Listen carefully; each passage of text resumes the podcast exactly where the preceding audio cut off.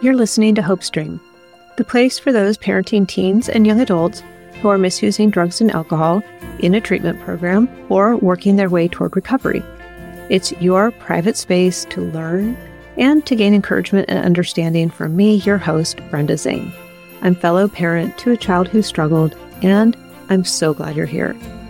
To learn more about all the resources available to you besides the podcast, please head over to hopestreamcommunity.org.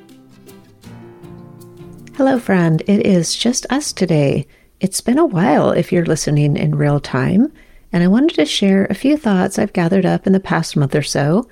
When I record a solo episode, I always look through the notes on my phone because every day, as I hear really great ideas or insights from people, I put them in the notes on my phone so I don't lose track of them. So I usually end up with dozens of these little sayings and quotes and snippets of ideas that sometimes takes a little bit to decipher because I'm usually out walking or driving when something hits me, and then I use the voice to text feature, and it doesn't always pick up what I'm saying.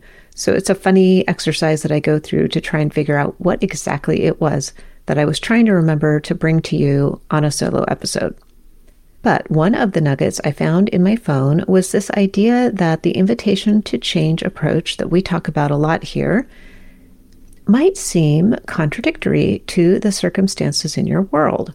And I wanted to expand on that a bit today because I hear this and I think it warrants a bit of an explanation. And then I'll share a simple way you can gain some control over situations where you may be losing it with your child. Because trust me, we all do this. And speaking from experience, it just doesn't feel good to lose control and do and say things in the heat of the moment.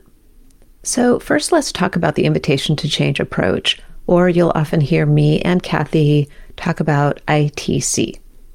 So, ITC is an evidence based approach for parents and family members to use, but it looks different from what you might see on TV when it comes to intervening in someone's life when they're misusing substances.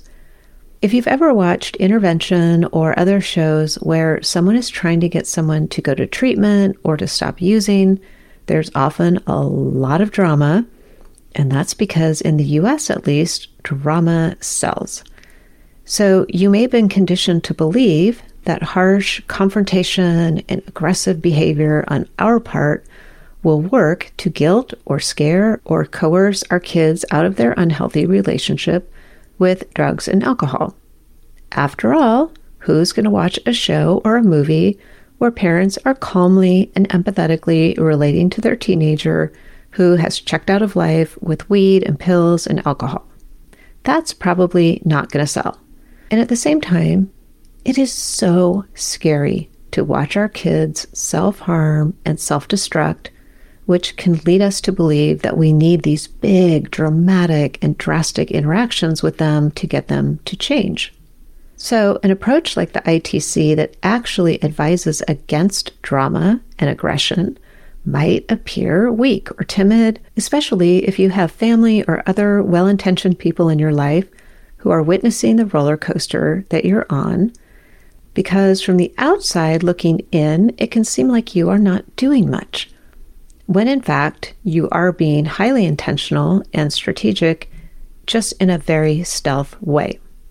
And what is important to recognize is that the ITC approach is grounded in decades of world class psychology and research and has been studied in multiple settings as the most effective way for parents to motivate their child toward positive changes and even to move them to accepting help. But it can feel strange to take a calm, collected approach to a dangerous, disruptive, and chaotic situation. It feels counterintuitive to meet these turbulent circumstances with logic and love and compassion. So, let's try a little experiment. You know, I am a fan of experiments. Close your eyes if it is safe and think about a change that you have wanted or needed to make in yourself. You might want to press pause for a minute or two and find something that feels true and a bit difficult. It might be related to your weight or your health. It might be a job that you want to leave, or one that you want to pursue, or a certain relationship that you need to address, and it feels uncomfortable and the outcome feels unknown. You may have been ambivalent about this change for a while, starting and stopping, trying one thing and then trying another. It might feel really important one day, and then the next day you're like, nah, I'm good. I'm okay with the way things are right now. So take a minute, have that thing in your mind, and feel some of the emotion around it. Maybe you feel frustration, embarrassment, or shame. You might feel disappointed in yourself. You might feel hugely ambivalent about it. And now think about someone very close to you. Maybe it's your spouse or partner, maybe a parent or a sibling, or your best friend. Think about what words they could say that would help you consider making this change. And also importantly, think about what actions they could take that would help motivate you. So maybe press pause again and really think about what would feel supportive as you embark on this change. My guess is you probably didn't imagine them yelling at you, taking away your phone, embarrassing you in front of your family, or telling you how disappointed they are in you. You might have imagined they acknowledged how hard this change feels to you. They may have recognized that change is difficult, and especially when it's a change that's going to have some immediate negative downsides to it. You might have imagined them modeling for you a similar change so that you could see what it looks like. Or you may have imagined them saying something supportive and encouraging, even if you were really hesitant to start. In other words, not a lot of drama, not screaming and shouting and anger, all the stuff that comes pretty naturally when we see our kids doing the things they do. If you're here listening to HopeStream, I'm guessing you might be glad to know there are other resources that you can take advantage of as you work on getting your family to a better place. We've now combined all the information you need into one simple space called HopeStream Community. It's where you can learn about our private online communities for moms and dads, our retreats, our educational offerings, and of course, the podcast. HopeStream Community is a nonprofit organization that exists solely to help you navigate this challenging season in life and to be connected, educated, and taken care of so that you're better equipped to help your child make positive change in their lives. You are not helpless when your child misuses substances and we're here to give you the tools and information you need. After the episode, take a look at hopestreamcommunity.org to find what we offer. Now, back to the show. And because it's usually easier to remember stuff when there's a system, here is my little acronym that you can use when you're tempted to do the dramatic thing to help you respond with calm instead. So the acronym spells calm. C stands for catch yourself reacting. You probably feel the highly emotional reaction coming somewhere in your body. It might be a racing heart, a pounding in your chest, your hands might start to shake, you might get sweaty on your forehead, or a pit or knot in your stomach. Catch yourself at this point. Catching yourself when the lights are yellow instead of red is going to help you slow down. The A in calm stands for anchor. Anchor yourself. Once you've caught yourself, allow yourself a few minutes or hours to step away and get anchored in something that makes you feel in control.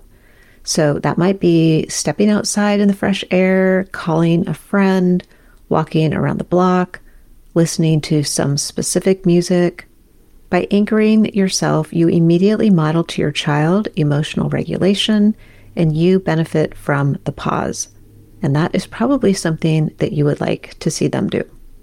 Next is the L in calm, and that stands for look. Look at the situation from the balcony seats. Imagine yourself climbing a set of stairs and sitting down because now your emotions are in check and you can look at things from a top down place of observation. This is going to give you the perspective of someone who isn't entangled in the drama and will allow you to come up with a more rational, well thought out response. And the M in calm is model. Model what would be helpful for you.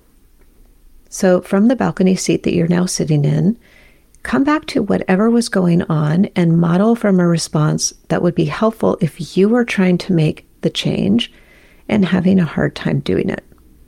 You might model active listening or positive reinforcement. You might model radical self care or natural consequences.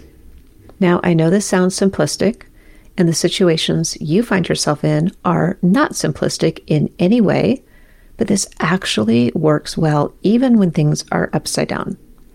And the more you use this, the more you start to feel centered and confident. And the next time it'll be easier. And as it gets more natural, you'll start to respond differently to situations with your child that allow you to be more strategic versus reactionary. This doesn't mean that they are going to change overnight, but you will feel better. And when you feel better, it creates conditions for your child to feel better. The irony of this whole thing is that the love required to help our kids is the same love that ties us so closely to them. And often it ties us so closely that we have a hard time putting this non emotional, calm wrapper around our hearts so that we can respond calmly to a situation that would freak anyone out and let our kids start to find some answers themselves.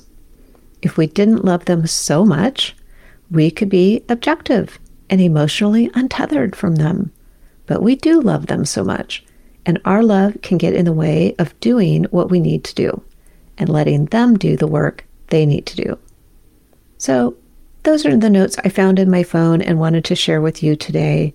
Just a shorty episode, but sometimes it's good to have a little snackable size episode to listen to or to share. It can be helpful to break some of these ideas down so that you can just work on them one day or one moment at a time. So, for a quick review of the calm approach, C is for catch yourself, A, anchor yourself, L, look at things from the balcony seats, and M, model what would be helpful for you. I'd love to ask you to do one quick thing before we sign off. And that is if you enjoy this podcast, if you would go into your podcast player, whether that's in Apple or Spotify or Audible or Google, and just tap the stars to rate it. That allows other people to see that people are listening and engaged in the podcast and you'll be helping another parent who is in a difficult time to find the podcast. So if you're in Apple in particular, you're going to go to the main page of HopeStream and then just scroll down and you'll see the stars. And it also gives you an option to write a little review. So if you do listen and enjoy it and get something out of it, that would mean the world to me. That is it for today. If you'd like to get a transcript for the show, there's always a transcript at the show notes page, which is at brendazane.com forward slash podcast. You can either scroll and find the episode that you're looking for, or you can always just do a search and type in a person's name.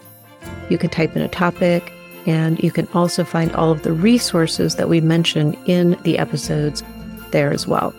And if you haven't downloaded my free ebook yet, I'd invite you to do that.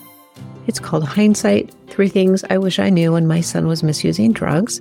It'll give you some really good insight into why your child might be doing the things that they're doing. And there's some really great tips of things that I learned along the way that I so wish I would have known. It'll also give you great ideas on how you can navigate this in a healthier way to preserve yourself, your sanity, and your well being, which we all need.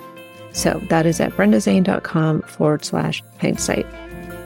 As always, thank you so much for listening. Thank you for putting in the time and the work and the effort and energy into getting your family into a healthier place and especially for your child.